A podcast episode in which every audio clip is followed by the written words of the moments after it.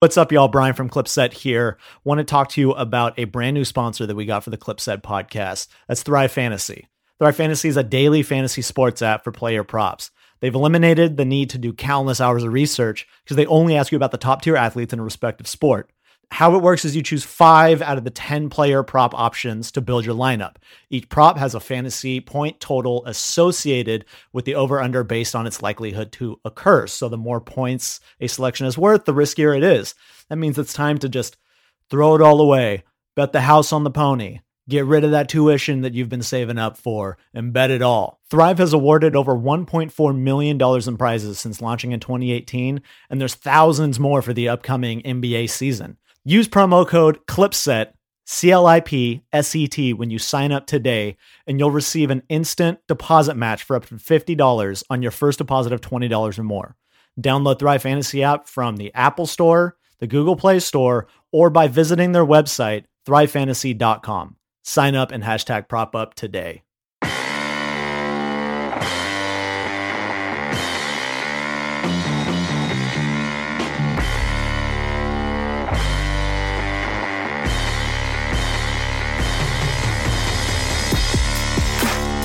Is this is this season two of Clipset, or would you consider this season two?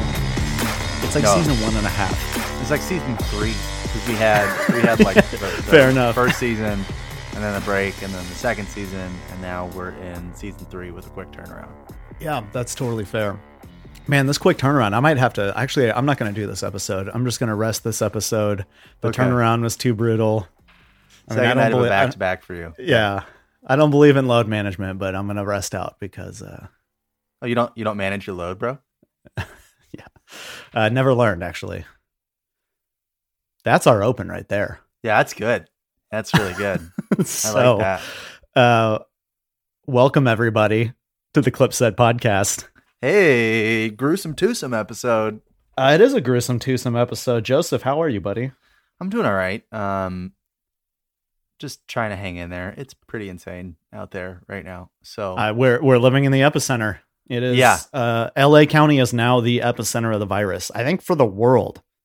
I know for the country, but um, you know, I think the U.S. is the epicenter for the world, and we are the epicenter for the U.S. So L.A. is surging out there. yeah, it's it's really bad. Um, I picked a hell of a time to start reading the paper again. Um, uh, it's really just doom and gloom every day, and it just gets worse and worse and worse. So it is. My my hope know- was uh, a a friend of mine is a healthcare professional um, and works in the hospital and posted a picture. I think it was actually this morning uh, of him getting the vaccine, and so I was like, oh, okay, there's a light Yeah. here. There's a light. Mhm. I have a buddy who's a doctor, and he, he's getting it tomorrow. Not tomorrow. I was like, Monday. I was like, wait, they're already administering the vaccine, so I just took my mask off and went out into the world. yeah, dude. I mean, you're totally safe now. Hundred percent safe. Four this is how herd immunity works. yeah, and so you'll be good. That's how that works. Oh my god, it's so dark. Um, anyways, dude, this drops Monday. Yes, and the season starts two days later. Tuesday. No, doesn't it start Uh, Tuesday? Uh, Wednesday, I thought. The twenty second is a Tuesday. Then it starts Tuesday. It starts Tuesday. So this comes out, and then we are off to an incredible start with this episode. I would be surprised if anybody kept listening. Um, yeah, yeah, the numbers are dropping right now. So Tuesday, wow, that's that's uh that's crazy. Uh, um, so we got three preseason Clippers games. Yeah. Uh, the Clippers went uh zero and three yes. in in the preseason. What are your like? I guess let's start. Like, what what are your like general takeaways from the preseason? Um, it's it's hard. I mean, it's really hard because they basically played two halves, kind of, in those first two games, and then a half, and then a little bit in that third game. Right. Um, and with Marcus Morris being out, which is something we'll talk about later, it's kind of like, is this really what this team is? And the answer is no, not really. Um, I'm surprised by Serge starting. I'm gonna be honest with you, um, but I guess it kind of makes sense in terms of, you know, the fit with the starting unit makes a little bit more sense and giving Lou a better role partner than a pop partner, which I think would have worked totally fine anyway. But they also probably promised Ibaka that he would start when they signed him. So I have a feeling Yeah. that's part of what's going down. That that might be part of it. Obviously, he has a relationship with Kawhi, so they already have some chemistry built into it. And I think his ability to be the pop rather than the role uh, in those situations opens up more for uh, Kawhi to kind of go inside and just dominate guys. Because I mean, Yeah. dude, Kawhi looks big. He put muscle on uh, in the offseason. He looks, I don't know, he looks big to me. Yeah, it might just be the shirt because he keeps wearing that white practice shirt. yeah, that's, like That's the probably- five XL. yeah, the five XL. So he looks super wide. Um, which every time I see him, I'm like, is that really what I look like every time I wear a t-shirt? Is that really what? um, but you know, just in, in general, like Serge looked pretty good.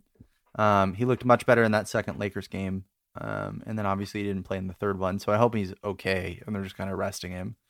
Um, but I don't know. It's been hard. It's been hard to find takeaways. Like I lost interest, if I'm gonna be honest with you, in those first two games because Yeah. they basically went to garbage time early. And while some people are like, analyze the young guys, it's like I don't really know if I can analyze the young guys when it's like two guys who might break into the rotation, three guys who are gonna get cut against three guys who are gonna get cut, and two guys who might break into the rotation on the other team right, right, right. It's uh it's hard to evaluate whether or not somebody's a real NBA talent when they're not playing real NBA Real NBA talent. Yeah. Yeah. Um, So I mean, like there there were some positives. Um, the offense looked pretty good in Game Three. It looked pretty rough in Games One and Two. So yeah. um, yeah, I don't know. It's a work in progress. It's pretty clearly a work in progress. What about you? Right. Yeah, I'm I'm with you. I it, it was it was hard to pay attention. It's hard to care. Um and and I'm I'm also with you where like I'm on the fence of like how much I want to take out of it, which is funny because like in the first game when Serge started, I was like, "Oh, Serge is starting. That's interesting. Should I like read into this?" Nah, it's just a preseason game. And then Right. after the game, he was like, "Yeah, Serge is our starter," and I was like, "Oh, so there is something to read into there." Yeah. Um, but and and I, you know, I get it. There were, you know, we did get to see some some Zu. Like, who knows? Like, who knows if Serge is like the Zu starter, right? Where he comes in and um, Zu ends up playing more minutes than him off the bench. Like, it it Right. could be that kind of situation. They both, I mean, Zu looked great defensively. Um, his hands look like he needs some work, uh, especially in that first game. Those those first two games were really rough. Like he dropped Yeah. almost everything he was given. Yeah. Um, you know, there were a ton of turnovers. It it's one of it was one of those things where like it, I was just kind of watching the margins. Like, you know, I think PG looks like he's ready for the season. Mhm. Um, I don't know how much to take away from Kawhi's game. I don't know if it's him just kind of like getting into rhythm or if it's like Kawhi not giving a shit. Um, either way, Kawhi looks happy with the team. He looks Yes. a lot happier than he has. That's like big. it's been everywhere where everybody's talking about how much he's smiling, but like you can just kind of see him having fun um, a little more. And it's great to see him and PG just available yeah, because they weren't available last year. And like it, I mean, you know, in the in the pressers that they did, like Kawhi, I think it was after game one, somebody asked him about working with Ty Lue, and he more or less was like, "This was the first time we've really spent a game together." So like, right. uh, you know, before that first preseason game, it doesn't sound like they they really did like a full team scrimmage or anything like that. So this is like we watched training camp essentially is the way that I've kind of walked away from it. Um, having said that, with the season happening so fast, we we can talk about this, but um, I would s- just start calibrating yourselves to set some low expectations for the beginning of the regular season. But preseason, you know, like you said, most of the guys I thought were going to get cut got cut. Um, Fee had some really awesome moments in preseason. Yeah. Um, you know, I, I think there's a lot of promise there. It, it's funny watching people kind of put their takes online as as these games are happening because they're all over the place. And like you know especially when you do it in comparison of like how you're watching the game and what you're saying so like i was i'll be honest i was sitting there watching and being like man is not an nba player. I'm sorry but like terance mann is not an nba player at least he's not yet. Like there was just so much that i saw that i was like ah like just missed defensive stuff. And like that was kind of supposed to be his thing because of his Right. length was his defense. And uh, yeah, there was just a lot of missed stuff there. But then, you know, at the same time, I saw people online being like, "Man, it looks awesome out here," and I was just Yeah. like, "I guess I'm watching a different game. I don't know Yeah. what's going on." I think that is interesting, especially in like a preseason game. I think it just depends on what you're looking for. Totally. Like, especially in that last game against the Jazz, you know, Terance was able to get to a spot and get his shot off. Granted, it was a, you know, eight foot pull up jumper, but, you know, it looked good. You know, it looked Yeah, like yeah. he had something in his bag there, um, which is nice. Um, to just touch on the Terance Mann stuff, I mean, unless he can shoot reliably, it's going to be pretty tough for him, I think, to crack rotations. Like he he has an NBA body, he's got NBA athleticism.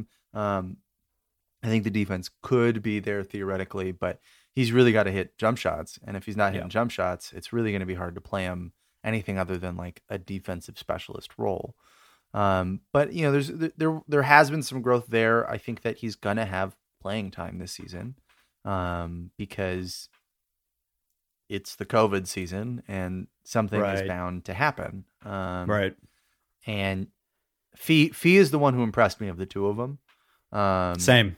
he he looks more NBA ready than I think Mann does, and that's just I mean I, I'm with you in terms of Mann just seems not quite there yet, and to be honest, neither does Fee. But Fee looked much more okay. You could play him in an NBA game, and it would be okay. Yeah, I'll live with that. Like that's fine. Yeah, Yeah, I think Pete Fee could be productive in like a five minute role. yeah, or something. You know, like Yeah. and could be productive regularly by the end of the season with enough reps. Like that's that's something that I think is important. Totally. Um, but other than that, yeah, I mean, well, what are your so thoughts on the um what are your thoughts on the new guys? um?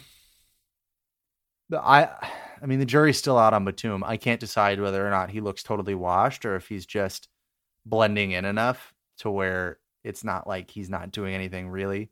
But you know, you see on the Twitter timeline, you know, oh, Nicardio Batum because he's just running up and down out there. Now he picked it up a little bit better, uh, you know, as time went on in that Jazz game. But you know, he looks fine. I think Serge looks pretty good. I think that fit with the starting unit will be good. Um, touching on your earlier point, I think he closes games sometimes, and I think Zu closes games sometimes, and I think that's really what matters. Well, I think Uh, I think the team finally has two bigs that you could close with Right. at any given moment. Yeah. Yeah. Um Kennard looked great in in last night's game um against the Jazz. I was he made me very excited. Um he looked okay defensively, you know, not a total train wreck. Um which is what you need.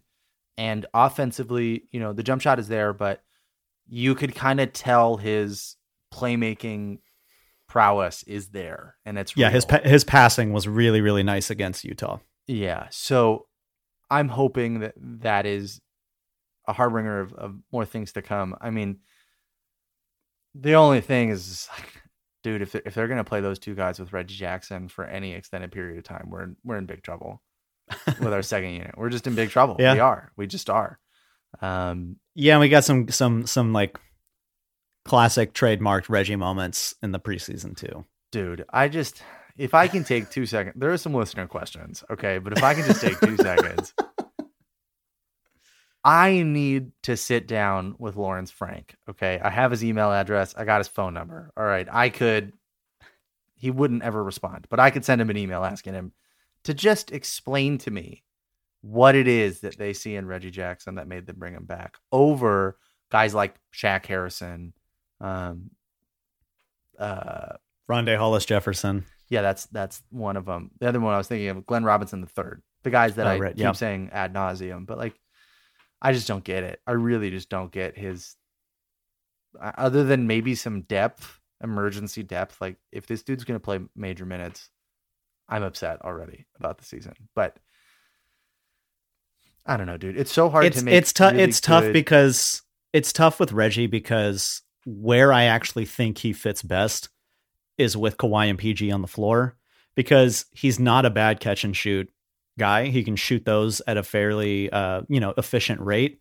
But and and Kawhi and PG can kind of cover up some of his uh, lack of defense, to put it kindly. Uh, but that's not where you want him to be, right? Like that's that's the problem is where he fits best is not where you want him. So it yeah, it is tough. Like if he's a break in case of emergency guard, great, fine, whatever. I'll take it. I think that that money could be better spent, but yeah, I don't want you know, like the Woj tweet said, uh, whatever it was like a, a significant role on the bench. Yeah. Yeah. Woof. Um, I will. You you you talked about Batum. Um, you know, I think that if if Batum gets to a point where he's knocking down those wide open shots that he gets because he got a lot of really good looks, uh, it's going to be huge. But off the stat sheet, and like I'd kind of put this out during the first game, he does a lot of the kind of like dirty work that's not going to show up on the stat sheet at the end of the night. I thought that just some of those kind of zip passes he was making when they were moving the ball around the perimeter was amazing. He made really quick snap decisions with the ball that way. Um, I think he's aware of where he is with his shooting right now, and he was much more passive, uh, which I think is a good thing. And and you know, one of the things that we keep talking about is that they're going to be implementing a system. There's going to be more ball movement with this, and I think that he was kind of playing into that a little more. I you know, kind of like how you were saying you were impressed with Luke Kennard's passing. I was really impressed with some of the passes that Batum was making. Um, and defensively, he had some good moments. You know, like he he was making really smart rotations. He was calling things out. Um, I really liked how vocal Serge was, by the way, on the defensive end. Um, you know, I think Kawhi and PG a, a, little bit also are just so instinct on the defensive end of the ball that um, being vocal isn't kind of their their first instinct. Um, just because it's so inset in their brains that they're like, oh, I it's it's natural at this point, but seeing Batum and and Serge kind of pick up vocally a little bit on that end of the ball was really nice. Um, yeah, like I I think Batum. I mean, he's not going to shoot as bad as he did. I don't think he'll ever go back to what he was, you know, five years ago. But if he's somewhere in the middle there, especially on those open shots, I love it. I think it's great. I think that's going to add a lot of value. Yeah, I agree. Um, and and to kind of touch on some of the points in there, Lou last night in post game touched on how much Ty has been kind of emphasizing communication um, on and off the floor. Uh, and I think Mirjam was like, "Well, what does that exact like? What does that mean?" And and Lou was like, "We have to talk. Like Ty makes us talk to each other."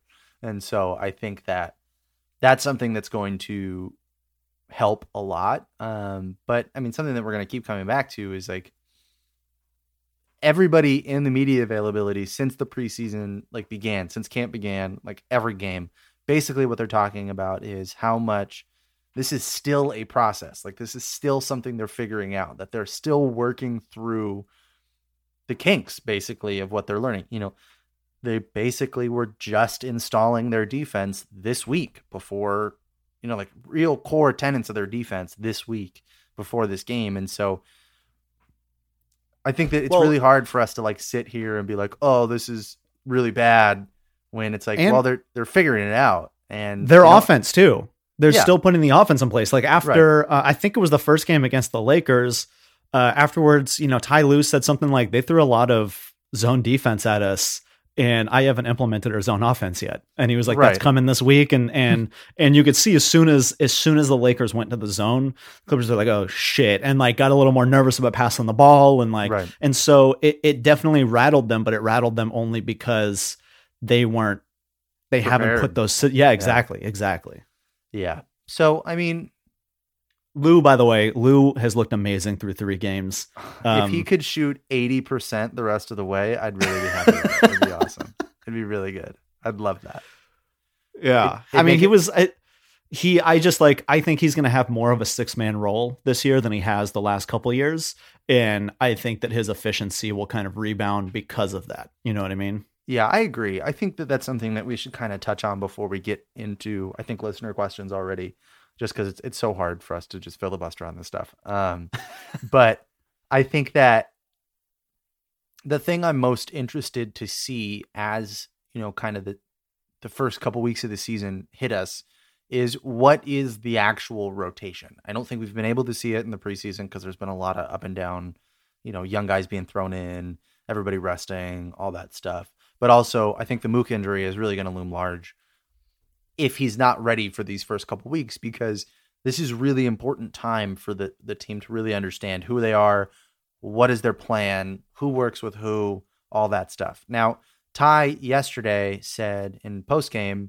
that Marcus has been practicing with the team. So maybe this is more just management. Like maybe he's got something kind of nagging and they just don't want to put him through game reps yet or whatever, blah, blah, blah.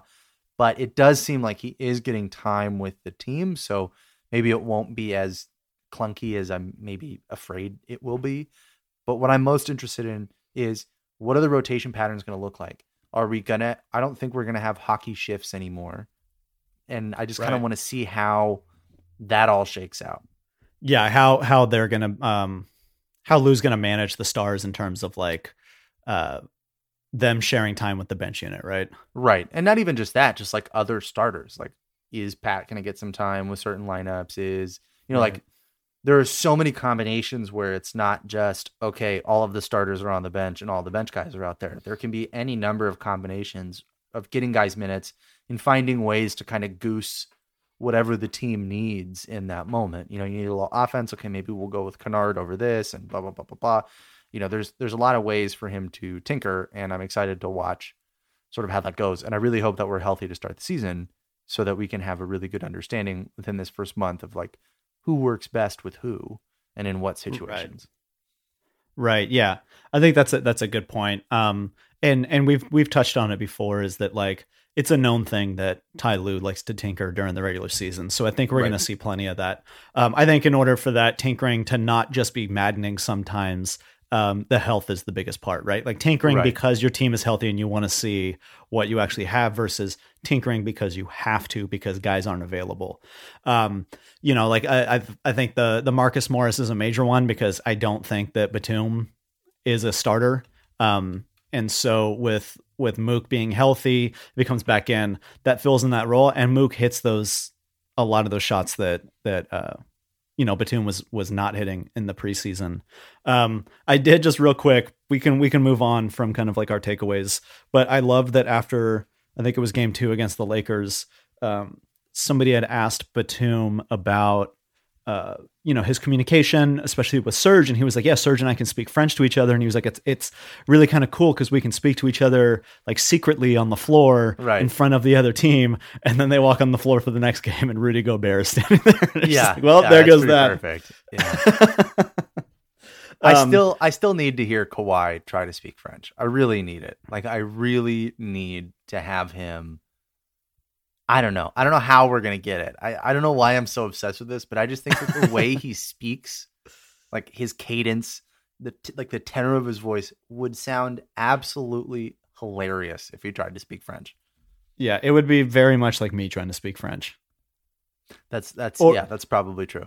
or me trying to translate absolutely anything. Yeah. Um, so I guess we can kind of, before we jump into these questions, you know, I don't want to go game for game, but in the games that are going to be played until the next episode comes out, right, is Right. Lakers, uh, Denver, and Dallas. Yeah. All tough opponents, all very, very good opponents.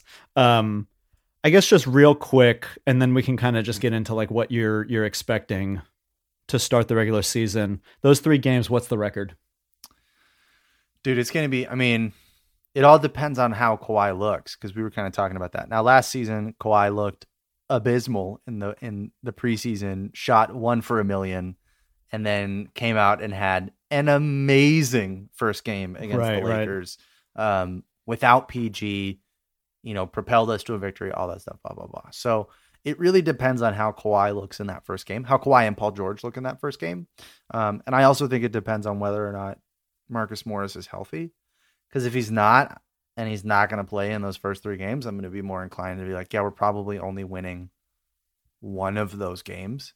Um, but you know, there there is the possibility that it's you know they come out and they have their hair on fire because they've basically just been waiting to play in the regular season and they win you know two out of the three or all three. Like the hardest part about this Clipper team is I think they have a potential to be this juggernaut basically um and they also have a potential to be like good, and that's it. You know, like they're going to be good, top four, whatever. But um, that's a really long-winded way to say like I don't, I don't fucking know. Um, I think, I think one and two is the most realistic. I think. one and two that's where i'm at i'm at Yeah. one and two um and we we were talking about this before we started recording but uh, i think we're both on the same page that like i think this first month could be rough for the Yes. clippers i i Mhm. could see uh the clippers getting to the end of january under 500 i think that that could very much be in play uh but again i think that that's because in the end something good is going to happen so if we if the team was just going to go out rolling back exactly what they did last year iso you know super iso heavy all of that stuff i think that they have a winning record. I think it's like great but that's the kind of stuff that bites you in the ass come playoff time. And i think that after last season they've come to that realization obviously with a new head coach who wants to play you know modern offense uh, has talked about emphasizing um, getting up and down the court a little faster, getting back in transition, ball movement, all of that stuff. And I think that's where the turnovers. I, I mean, every team has a shit ton of turnovers in the playoffs, or sorry, in the uh, preseason because it's preseason. Um, but part of part of the turnover issue that the Clippers were having was you could see them trying to run out a system that they were just taught. And there were a lot of passes where a guy should have been, right? But right. They necessarily didn't have those rotations down yet, all of that stuff. And even on the defensive end, um, you know, I know last year it, it's such a bizarre thing, the three point shooting um, from opposing teams last year, because it always felt like teams got super hot against the Clippers, but then you look and they were like top five in, in um, holding their opponents uh, three point shooting you know, or, or percentage. Do you want They- to try they- that again? Yeah, I don't. I I need to start tying my shoes before I go for a walk. Um, they they they were top five on opponents three point percentage, right? But they were right. Well, bottom Um, five. well, no, no, that was the that lowest. was. No, I'm saying they had the lowest. Oh yeah, yeah, yeah, Yeah, yeah. so- correct, correct, correct. Yeah. Um, but they also let teams shoot a shit ton of threes. I don't. I don't think so. I think it was like 25th or 26th. I remember Lucas. Oh, is that right? Lucas like tweeted that at us. Got it. Um, And to touch on the three point thing, Yeah. What's interesting is the inverse is also true, but we shot like the sixth, and like in the playoffs, right?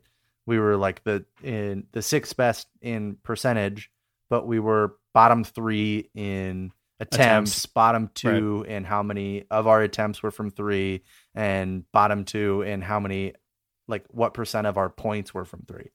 Right. So, um, I hope that we shoot more threes. Sorry to inject that. I know that's not really what. You're no no you're fine but- and and i i think that they will and i think that we saw that um you know uh, they already are and a lot of them were open but two threes that just didn't drop right Yeah. um and then and then on the defensive side of the three point shooting it, they there were a lot of open looks for the lakers and and the jazz and a lot of that was just kind of bungled you know rotations and um Terance Mann kept trying to go in for like help defense on the post and leaving the corners open and uh, th- there was just stuff like that that I don't think is going to happen as much in the regular season, but also, you know, to the point of the rotations, I think is going to tighten up as the season goes. Like, like I said, I could see the end of January being sub 500, and then I could see the season ending at a two seed. I could see it ending at a one seed. You know what I mean? Like if Yeah. they get these systems down and they everybody's healthy and they feel really comfortable, and everybody knows what you know, that chemistry is going to come with it.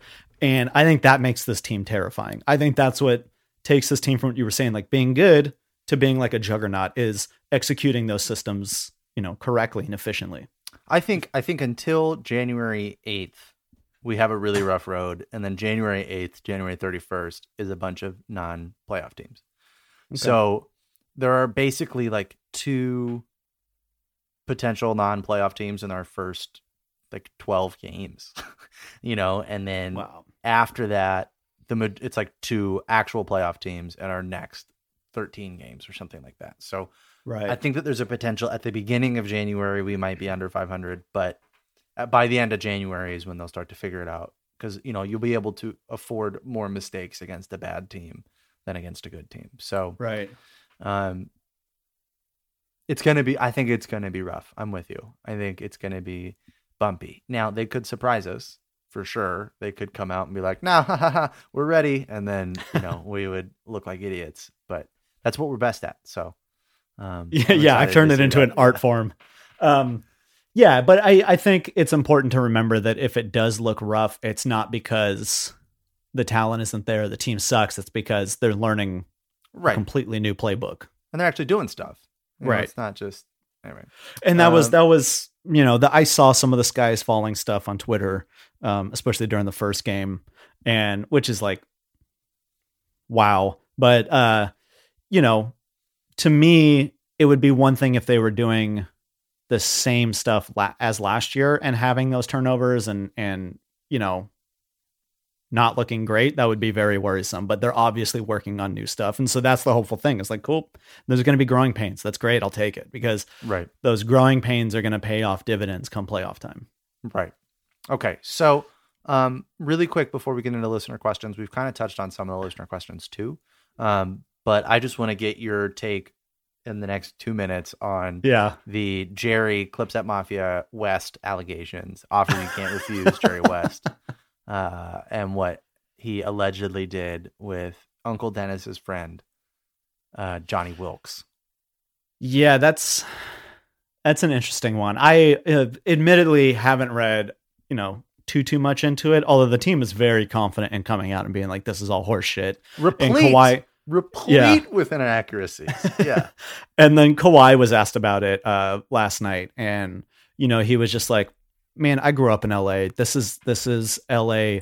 There's always somebody out here trying to get Money. paid somehow." So, Mhm. you know, he was like, it's total bullshit. Um, I don't like to me, like, I'm like, okay, like this is Los Angeles, right? Like that's what it is. And it's not just like this is Los Angeles. You're an NBA franchise in Los Angeles. Like this shit happens. Like, do I think that there was some tampering? Absolutely. Of course there was. You Yeah. know what I mean? That's every team tampers. Um, especially every team in LA tampers. Um, but I don't know if it's as wild as this says. I, I don't think it's gonna reach anywhere. I think, especially if you're going to be suing Ballmer, I think the hope is that there's some kind of settlement outside so that he doesn't. I mean, we watched No, somebody he's, suing, threaten. he's suing Jerry directly, isn't he? oh, is he? Is he? Yeah, I don't. I just.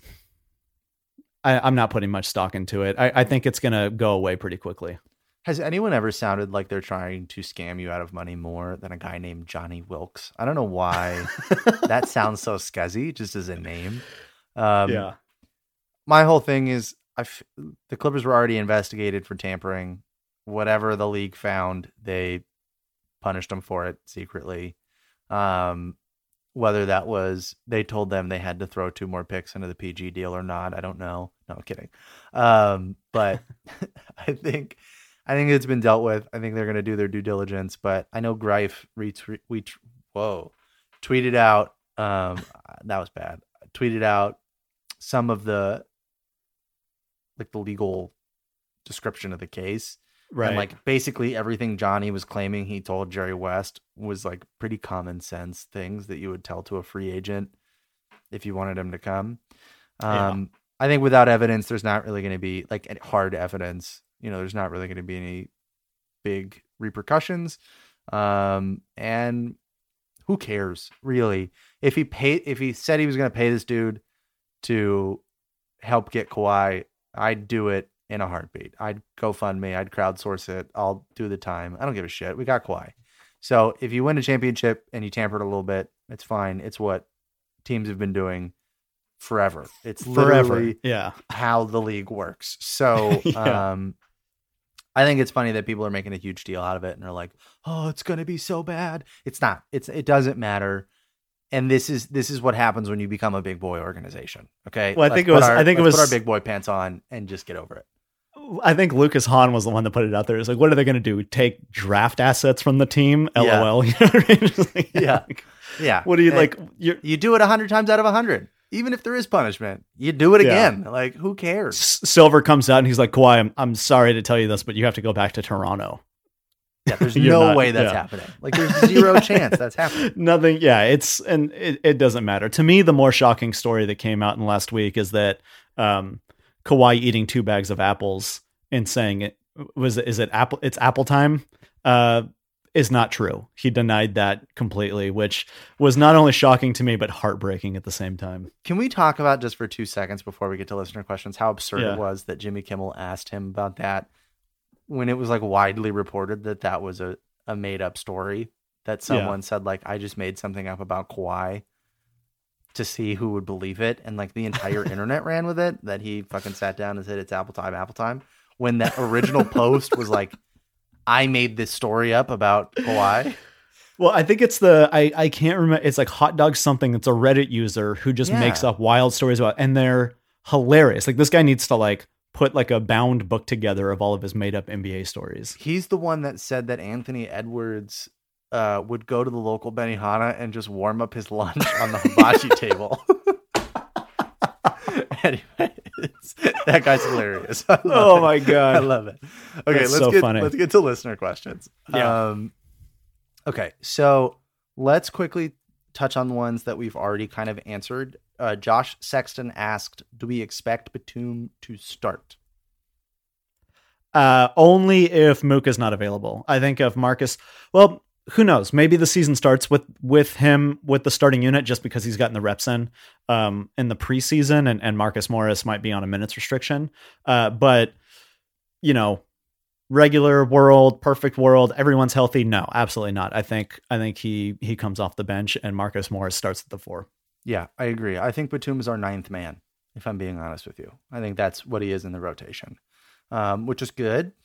I think that that's going to be perfect for his ability and skill set. Um, I think if he's starting, it's because Marcus Morris is hurt, and that's it. Yeah, And I think there might be games where Pat Pat starts if Pat Pat is healthy. So Right. Yeah, I almost forgot about Pat Pat. That's crazy. Um, Yeah.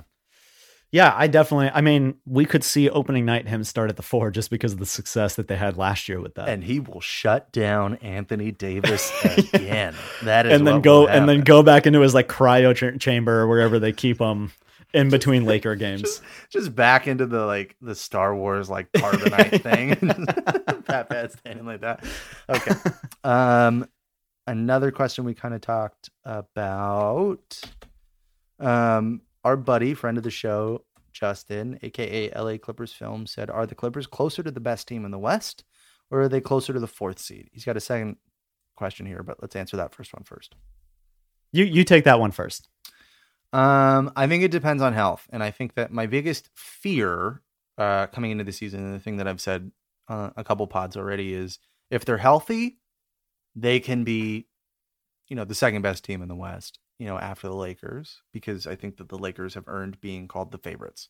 Um, but I think that they're a second team in the West, and they're a real contender, and they could win the championship this year if everybody stays healthy and everything kind of gels the way that we hope it does. Now, if they never get healthy and Marcus Morris turns into Luc Mbah a Moute, I'm knocking on wood, so that doesn't happen. But it, you know, if he does, then we're kind of fucked because we were already thin and we don't really have a lot of options behind him. Um, so, Right. it really depends on health. But I think that the team, in the aggregate, is closer to being the best team in the West than they are the fourth seed, in my opinion. I think that they're clearly better than the second tier contenders in the West. Yeah, that's fair. I think uh, perhaps a less nuanced answer than what you just gave is currently, I think they're closer to the four seed. Uh, in the long run, I think that they're closer to the best team, you know, being one of the top two teams in the Mhm. West. But uh, because of the growing pains that we've already touched on here, I think that they are going to kind of sit around the four seed in the standings for a bit, um, maybe perhaps until like the the mid mark of the season, and then we start to see them really kind of take off and and start to like, you know, bulldoze other teams. Yeah, that'd be nice. Um, the second question that Justin asked is Are you concerned about the minutes distribution at the five spot? He says he's personally not. I will let you start. Yeah, I'm not. Uh, you know, we, we kind of touched on it a little bit, but um, this team finally has two fives that you can feel comfortable closing games with, um, and two seven footers that are versatile enough to you can kind of choose which one depending on who the opponent is. If you've got a, a team, you know, that has a more traditional five, then Zu's a great option to close with. Um, if you've got something that's a little more modern, a little smaller, something like that, then I think Serge is the perfect closing five for that. Uh, in terms of the minutes distribution, I'm not. I still think that Zu's going to play more minutes than he did last year, whether he's starting or not. I think he's gonna he's gonna be a, a bigger piece in the rotation. And if one of those guys needs rest or something happens and they can't play for a couple games, Phee has shown that he's capable of holding his ground. You know, not perfectly, but I still think he's a serv- serviceable five in a uh, small, you know, small role, which all you would really need him to do is that. So I'm not concerned at all. Um, I do think that the starting five position could be a bit of a revolving door, uh, just depending on where we are in the season, how guys are, are feeling, how guys are playing, and then who the opponent is. Yeah, I think I think as the team gets more comfortable with each other, I think that options like a sliding lineup that we were promised last year might start right. to make more sense. um, and it'd be really great to see that. Just kind of mm-hmm. the team is confident in themselves and secure in themselves, and they can actually say, "Okay, we're playing Denver tonight. Okay, Zu, you're going to start and close, and you know the minutes distribution is going to be the same, but you're going to start and close against Jokic, or, um, I mean, it depends on how Serge does too, but." Or when you know we play a team that's a little smaller, like when we play the Warriors. Okay, Serge, I think it's funny that we keep sticking Serge with like the smaller teams when he is also seven feet tall and isn't the right. most mobile person. It's just like he's a little bit more mobile than Zu, yeah. but he's not like what he was, you know, five years ago. But anyway, right, um, and that was that was back when he was playing minutes at the four. Right, right. Uh, with Kendrick Perkins. Anyway, um, which you I, you could do. I'm not saying I ever want to see it happen, but there is a universe in which a lineup is rolled out where Serge is at the four and Zu is at the five, and you just have this like fucking monster lineup. I think it's a terrible idea. I think that lineup is so slow that that defenses would take care of it pretty quickly, but it is possible just because of Serge's ability to stretch the floor a little more. Theoretically, there is a lineup where you could play PG, Kawhi, Batum, Serge, and Zu together Take Batum out and put uh, Marcus Morris in there. Oh my god, that's right. I totally forgot. That's Marcus is a well. I get well. No, Batum plays the three pretty much exclusively. Marcus is a little slow for that, but there is a theoretical lineup out there where right. Clippers could have five guys six eight or, or taller on the floor, and it could not be a disaster. Like it would be yeah. theoretically like okay, you know, to put that out there because there'd be enough shooting and I, that just broke my brain thinking about what that would look like. So, um, to answer your question, Justin, which I haven't done yet, no, I'm not concerned. I think it's going to be fine. Yeah. I think there's going to be a lot of push and pull. Uh, I'm hoping that Zu buys in. I'm assuming he will. Um, but I think that Zu will be rewarded with more minutes, an expanded role, and we'll have a little bit more stability this year if he just buys into okay sometimes i'm not going to start most of the time I'm not going to start, but I'm still going to get good minutes and I might close some games too. So, well, he's already been rewarded with a hundred percent more tickles uh, in the in the huddle from Kawhi. Yes. So yeah, which is really what they should all be playing for. I think that that is the ultimate form of appreciation and gratification. Well, because that's the thing is we all now know that his hands don't fit into his pockets, so they have to be doing something, and so a tickle fight is just ready to break out at any moment. Is Kawhi the most terrifying tickle monster that's ever existed? Yeah, abso- absolutely. Being tickled from across the arena. oh my god. That's terrifying just thinking about his hand anywhere near my body because it's as it's as big as my torso. Like it's absolutely yeah, yeah, yeah. it's massive. All right. Um let's move on. Which uh, just real quick, because we the if, for anybody who doesn't know what the hell we're talking about right now, a video came out um, during the first preseason game uh, where Ka- there was a you know a timeout. The team was on a huddle, and Kawhi was kind of standing in front of Zu and realized he was standing in front of him and kind of like pushed him into the circle. And they played grab ass for a second and kind of tickled each other, and then that was it. And we had posted it on the Clipset Twitter. Uh, you know, like as the joke was like this team's fighting in the huddles, like it's in shambles. Um, that tweet got some like quote tweets from uh, other fan bases being like, "Man, look at this team falling apart." it's hilarious because it was like you clearly didn't watch the video. Uh, those fan bases don't live in reality uh, ever. so uh, just keep that in mind. Um, All right. Matt Chong, friend of the show, Matt Chong, Yes. asks as much as we said it's a thing that could happen did we underestimate the ta- chances of Terance uh, usurping great word reggie's spot in the rotation um, and then we have another question from frank uh, with a bunch of um, a bunch of emojis or just a couple emojis Uh, it's a string of emojis. frank and a lot of emojis uh, can you set up a gofundme so we can get a reggie buyout um, so uh let's let's talk about Reggie for for a second. I did this already a little bit, but I I can't stand watching him play. It really has gone from I thought it would be a bad idea and everybody being like, "No, it's going to be fine." And then it not being fine and me being like, "Oh my god, that was such a disaster. I can't believe that that happened as bad as it did." Like I thought it was going to be bad. It was even worse than I thought it was going to be and then going into the offseason being like okay there's so many serviceable like guards and wings out there we could bring in on a minimum i never have to watch reggie jackson play again and now here he is potentially going to be a, a, prominent role on the bench um, i'm devastated by that i'm happy to set up a gofundme um, i'm happy to fulfill my promise to drive to the bubble and kidnap him um, i have media access now so um, whenever I go into the locker room the next time we're able, I will take him forcibly from the arena and he will never be seen again. So, so the con- his contract is 3 million, right? It's it's a it's a minimum. Pat Pat got 3 million. Reggie That's got what... just a regular 2.6, I think, minimum. Okay.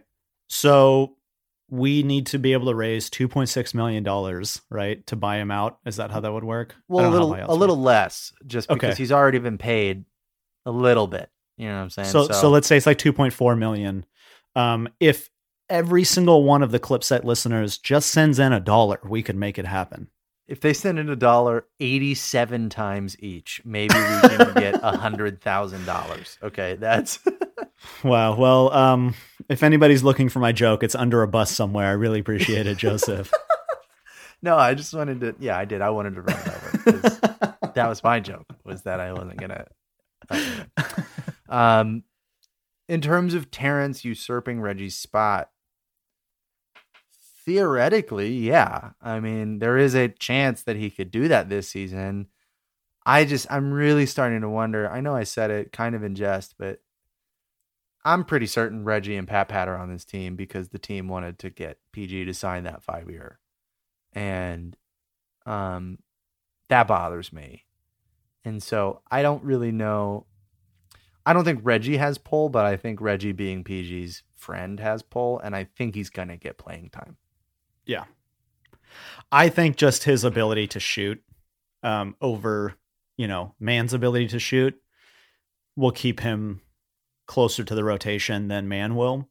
Um, defensively, I've got concerns with both of them. So like I don't it's we're kind of splitting hairs at that point. Um you know, like I was joking around with Garrett online about Mann's defense, and he was like, "Hey, at least his, feet were facing the right direction." Um, and then I watched a few possessions in the Utah game, and I was like, "Well, at least that thing went out the window because his feet were facing the wrong direction on several possessions." So, uh, yeah, I don't, I, I want him to. Like, I really, really want Terance Mann to be an NBA rotation player for the Clippers. I like you know, like you were saying, like his build, he has an NBA body. Like his size at his position could be such an advantage. I just don't know if the skill set is there to be able to keep up. He he might be a 4A guy because I think he's like so that's a baseball analogy because there's AAA and then there's the majors. And there's just some guys who are too good to be in the minors, but they're not really good enough to be like a, a real major leaguer. Um, right. and so he might be that. It might be too early. We haven't seen really a lot of him in, in NBA action. Um, I think there is a possibility just because of his size that he could figure it out and kind of put things together as the season goes along. And he is our second wing off the bench behind Batum, which would be great that, you know, we're not playing Reggie Jackson, Lou Williams, and Luke Kennard, the new, you know, Reggie Lou Trez from last year. Um, I just I can't stand the guy. I hope I hope Terance does it, Matt. I really do. If you could light a candle for Terance every game that he plays Yeah. well, it'd be really great. So that I never have to watch Reggie Jackson take a four on one um, fast break. There's never Yeah. been a fast break that Reggie hasn't wanted to finish. Never, never. There could be spikes and a moat filled with alligators and piranha, and he would be like, "I'm gonna get to the hoop. It's okay. I'm Yeah. get there." He looks at it and goes, "It's layup time, baby." Yeah. it's Reggie time. All right. Um Clipper Mitch asks, who is in charge of scouting for the Clippers? These draft picks over the years have not been good, being nice. Mann is a good find late in the second round, but everybody else has been a reach. Uh Shy is a stud, but Robinson was a giant whip. So I guess the, the question is like, Shy, Who- huh? yeah, Shay. Oh man. oh, I can't believe I just did that. to my- your own son. to my own son. Yeah. Um I don't know who's in charge of scouting. Um but I think that we we touched on this a couple weeks ago. I have the okay, so like we can kind of talk about this too with like Jay Scrubb. I think the team is going for upside in a lot of these picks where maybe they're not ready yet. But the team is good enough to where they can gamble on a steal somewhere later than they would get them, you know, you know, whatever. I know that Reggie Scrub, not Reggie Scrub, Jay Scrubb. Can you scrub that? No, so Jay Scrubb um, was like a D1 recruit and then couldn't play D1 because of academic stuff. So, you know, drafting a young guy who has D1 talent that just wasn't playing D1 because of academics, it's a it's a swing for the fences. I think Terance Mann, you're betting on the upside of this is a six seven guy who could potentially play guard, NBA body, skill set will come. Swing for the fences. Fee, same thing. Super raw, but really athletic. Theoretically can shoot. Swing for the fences. Um, I'm never going to pronounce his name right, but Ot- Oturu, Aturo, yeah. yeah, swing for the fences. Um, and I don't agree with it, but I'm also not building this team, and that's probably for the best. Right. Um, so we don't know yet. Jerome Robinson is really the one stinker in the bunch. He is not an NBA player, just not an NBA player, and it sucks. Um, but you know, not everybody is good at finding people in the draft. I would actually Yeah. argue that the majority of the NBA is not good at drafting. There's like five teams that figure out who's good um, in terms of guys on the margins. Sometimes you don't have to be smart. Sometimes it just the, you get the guy who's amazing, and everybody can go like, "Yeah, that guy's really good." Um, but it's so so hard to make the decision between do I draft a guy who's older who can contribute right now but is already at his ceiling, or do I draft a guy who potentially has a ceiling that's higher than where I'm getting him, and now I get good value. So I think that's really the rationale. Yeah, absolutely. Like where most of these draft picks have taken, your kind of only option is to swing for the fences. Um, Right. I, Well- I, I, th- I think I, I disagree a little bit with uh with what Clipper Mitch said. I think Fee is is more of a NBA ready player than Terance Mann is. Um, but that seems to be kind of a divide because, like we were saying earlier, uh, I feel like there's like two camps on Terance Mann. Um, but we've talked about it ad nauseum that this team is not good with draft picks. Like that's why I think it was like very easy to hand over those draft picks in the PG trade, is they were just kind of like, uh, yeah, I don't know what to do with these things. You can have them, Mhm. um, kind of situation. And I think there's a little bit of self awareness there. I also think that the team hasn't been great in the last, you know, five years in player development. So there might be some some gems that were that were taken, you know, in the, you know, second round, late first round that never reached their potential because they weren't given the opportunity to reach it. Um, Doc, you know, famously, and I, I'm I'm not, you know, trying to just pile on Doc, but like famously doesn't give young guys a ton of minutes on his Right. teams. And this new coaching staff was assembled um, with that in mind of player development. You know, that was the, literally the whole reason that Kenny Atkinson was hired was for player development, and they've act they've said actively that is what his role is with this team. So who knows? Like it, it makes me a little more hopeful for some of these these you know guys like Mann and Fee and Aturo and um, and you know possibly Scrubb. Um, maybe we see them kind of crack into it and, and find that potential, kind of find that diamond in the rough. So I'm going to hold that full judgment, but um, I do think that this team hasn't given me too much to be confident in terms of their ability in in the draft and their their scouting. So yeah, I'm with you on that. Yeah, I'd say that the bigger the bigger frustration is if you know you're not good at it, stop trading into it. Like just right, stop, right, right, right. stop throwing away future stuff that you could staple to somebody to get like an NBA player. Um, Yeah. and just stop stop trading into it. Like just you get what you get and you don't get upset. You just try to figure figure it out. Um, and if you can't figure it out, then just stop trying to take extra hacks because clearly you're not a good hitter. Um, Yeah, yeah. The the Clippers like scouting should just be other NBA teams. yeah. hmm That's what it Mhm. should be. Yeah. yeah. Okay. Um Everett Wiltermuff has asked, do we think the offseason was long enough that anyone, young guys, could really work on their game like a usual season? Um, yeah, I, th- I mean, I think the Clippers got plenty of time off. Um, I do think what makes this tough isn't the time, but the space, if that makes sense. So, um, I think that there was plenty of time to work on stuff. I don't know how available personal trainers were. Obviously, these, you know, the teams didn't get a lot of time together in gyms and the training facility. I mean, they opened the training facility up like literally for training camp. I think it was open, they opened it up like a week or two before training camp officially started for like individual workouts and like two or three guys could be on the court at the same time. But um, so who knows? You know, like a guy like Kawhi or PG, yeah, they've got the money. They can, you know, I'm sure they've got in their homes courts in the backyard and they could have trainers come visit and stuff like that. But some of these other guys that you almost want to be able to work a little more on on their abilities don't always have that. You know, like I imagine a guy like Terance Mann has like an apartment in Manhattan Beach, right? Like it's it's not he doesn't have a compound with a basketball court on it. So um, you know, wasn't it Trez was the one during the stoppage of the season that was like driving around LA trying to find courts to like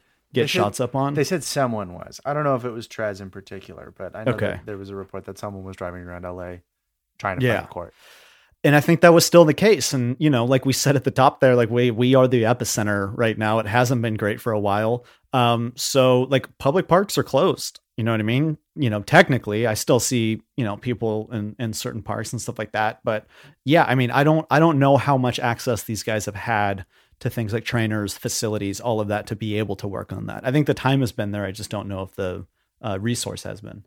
Yeah, I, th- I mean, I think neither has been there. I think that in terms of if you wanted to recover from last season, now granted, Fee has had more time than Terance Mann and, and Amir Coffey uh, because Amir and Terance went to the bubble. Right. So I think Fee has had more time, and I think that that has sort of shown in his play. You know, his shot looks a little bit better um, and stuff like that. But I really think that for most of these guys, I mean, every year we hear about, oh, so and so did this. Oh, so and so shot 8,000 shots in the gym.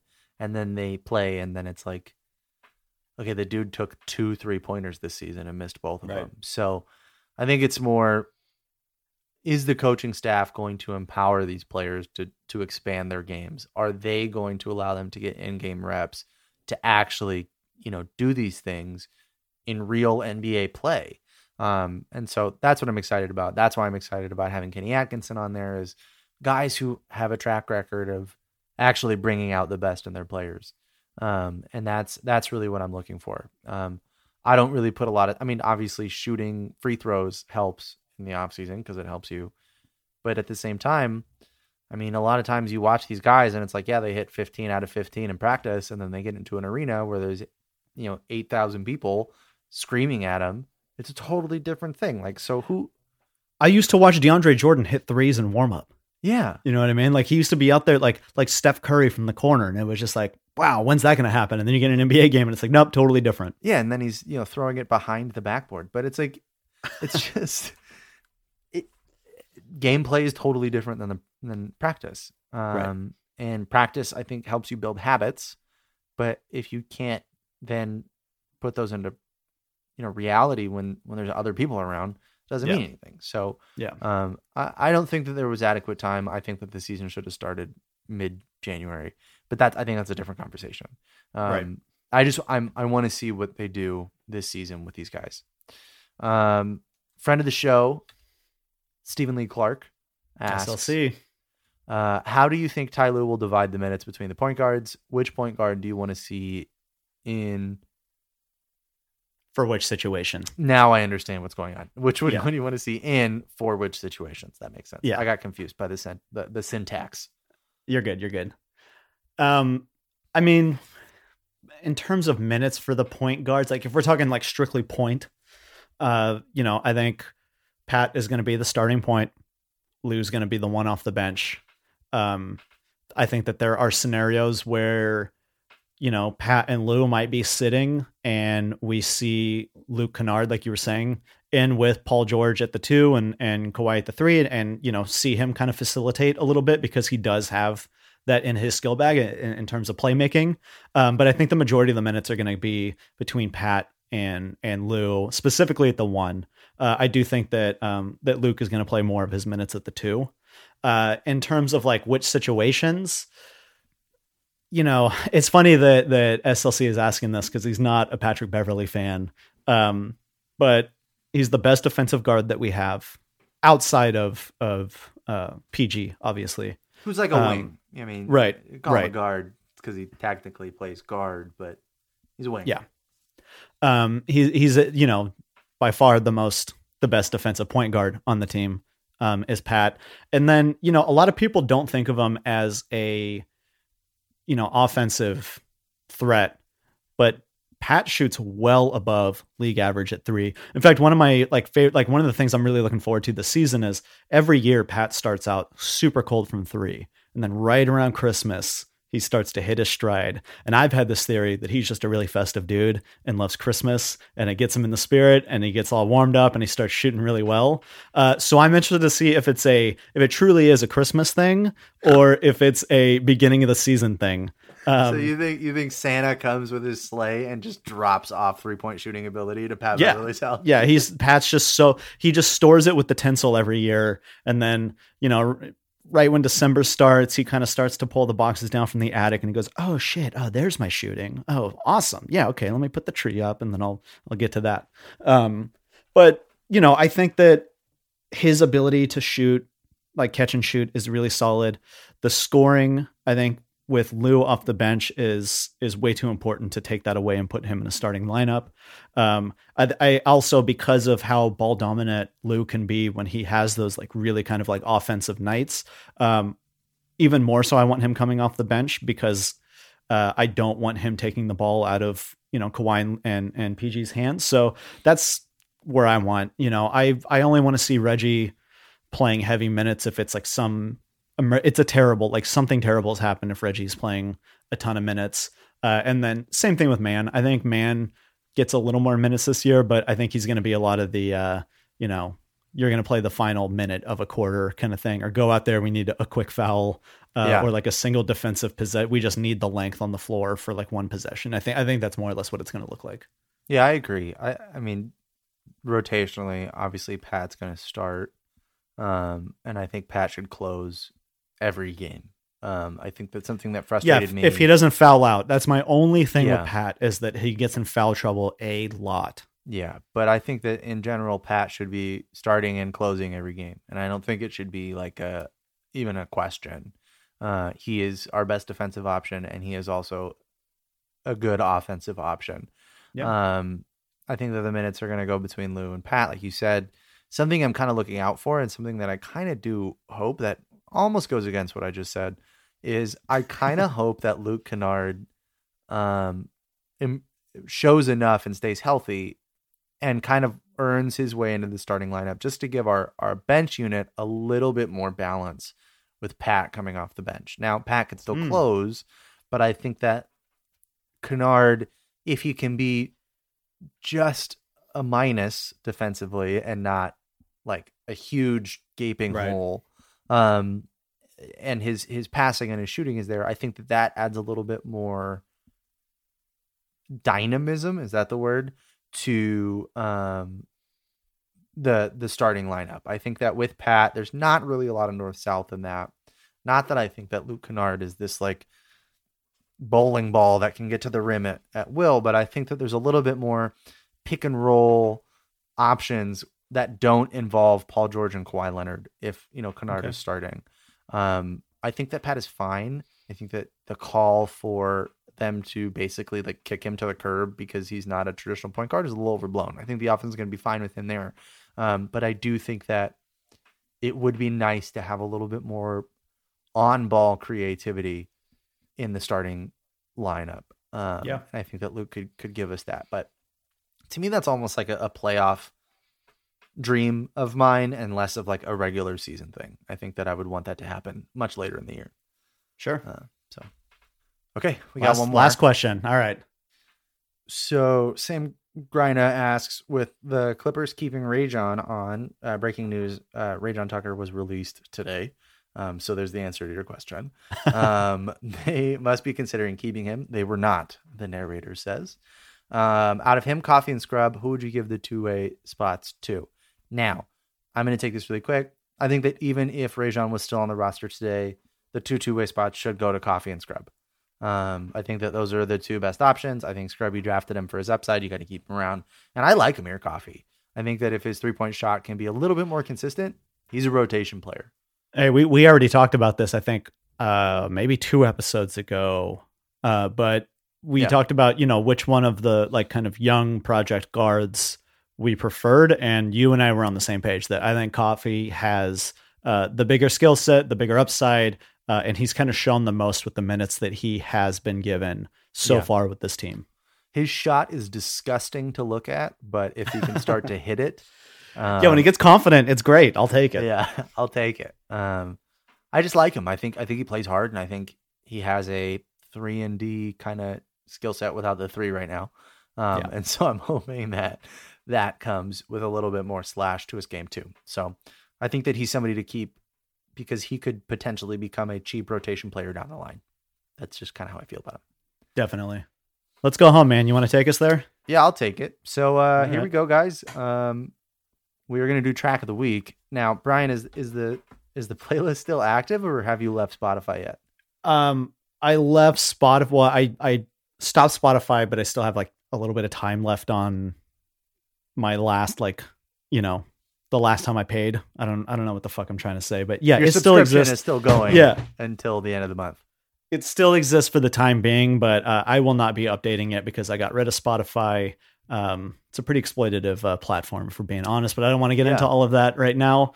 Um, so yeah, track of the week. Uh, you know, if somebody wants to keep up with it, I think that's great. Um, if not, this is just a fun thing that people can, uh, you know, hear something maybe interesting and, and go check it out on their own. Yeah. Um, so I'm gonna throw a curveball. I'm gonna throw a curveball. I usually do hip hop. Um, and today I am not going to do that. Um, and so my track of the week this week is Bridge of Sighs by Robin Trower. Um, it is a just, I mean, just a killer, killer track. I mean, the guitar tone is perfect. It's like the atmosphere of the song is incredible. And then his kind of bluesy southern rock vocals are just insane. Um, and fun story, I had never heard that song somehow. Um, and one of my favorite bands, Opeth, had a Okay. deluxe edition of one of their um, albums, and on it was a cover of Bridge of Sighs. And I was like, dude, why did this? Why did this track not make the album? It's like this track fucking rips. Like, what is Yeah, going yeah. on here? Uh, and then I looked it up and I was like, oh, because this song is like 40 years old and I had just never heard it. Um, and this is a cover and I'm a big old idiot. Um, but it's just, it's an insane track. It's so good. Awesome. Um, mine is so part of getting rid of Spotify has been uh, me listening to uh, independent radio, and there's a couple really good apps out there. One is NTS, which is this London-based independent radio station, and I just had it on in the house one day, and this song came on, and I was like, "This song fucking rips, dude!" And I had to like look it up, like who it was, and so it's a band called Camberwell now. Uh, off of an album that they recorded in 86 called the Ghost the Ghost Trade. Um, and the opening track, which is the one that I heard on the radio, is called Working Nights. And it's this really kind of like almost avant-garde, but it's like real proggy, kind of post-punky, kind of uh, you know, like uh, new wavy a little bit because they definitely have like modulars and synthesizers and stuff Okay. like that. But the drumming is like really jazzy. They change timings a few times throughout the song. Um, and the bass playing, if you love Geddy Lee, if you love like those early Yes records, you're going to love the bass line on this opening song. Um, it's a lot of that like really speedy, two finger picking on the bass kind of stuff. Um, really sick though. But yeah, um, Camberwell now working nights. Uh, I'd never heard of this band and just heard them on this random radio station. Was like, this is sick, and I got the album, and um, the album's great. It's, I mean, I I love prog rock, so I was, you know, and I love a lot of the kind of like new wave goth kind of stuff, and so uh, it it marries those two things, and um, yeah, absolutely obsessed with the entire album. But that opening track is unbelievable.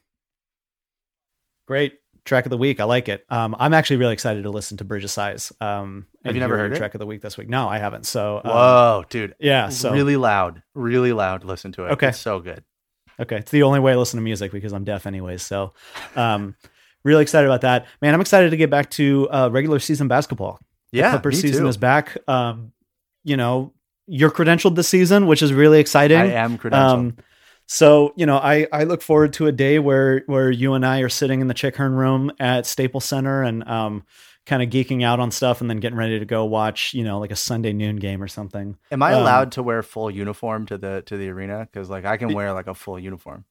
It's required. You have to actually. Oh, sick! Can I wear an undershirt though? Because like I don't really want anybody to see the side of my my chest. Yeah, you have. You're gonna go full full Ewing yeah on your uh-huh. first uh, press. Okay, yeah, that works.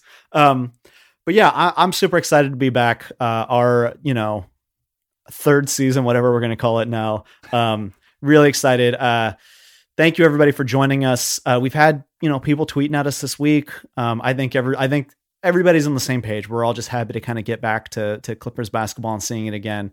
Um, but the support that we've gotten these last couple weeks has been uh, really touching and overwhelming, Overwhelming. and and Mhm. and we we really really really appreciate it. Uh, we started this thing almost a year ago now, um, and we're going into you know our technical second you know regular season of Clippers basketball. But um, yeah, to kind of be a part of this this bigger community and and you know have people reach out telling us how much they like the show. It it it truly truly means the world to both of us. So thank you all for that. Um, if you're listening to us on Apple Podcasts and you haven't done so yet, take a second leave a five star rating leave us a written review helps out with visibility helps uh you know both of us live with ourselves just you know for another week until we get to the next one and we ask you to do this again uh, if you're not listening to us on apple podcasts uh, be sure to subscribe um, to the show wherever whatever platform you're listening to this on. Um, and you know like we said we're living in the epicenter here in los angeles so everybody just be super super super safe super careful out there. Uh, remember to always wash rinse sanitize repeat. And if you don't, Donald Sterling wins. and that is a fact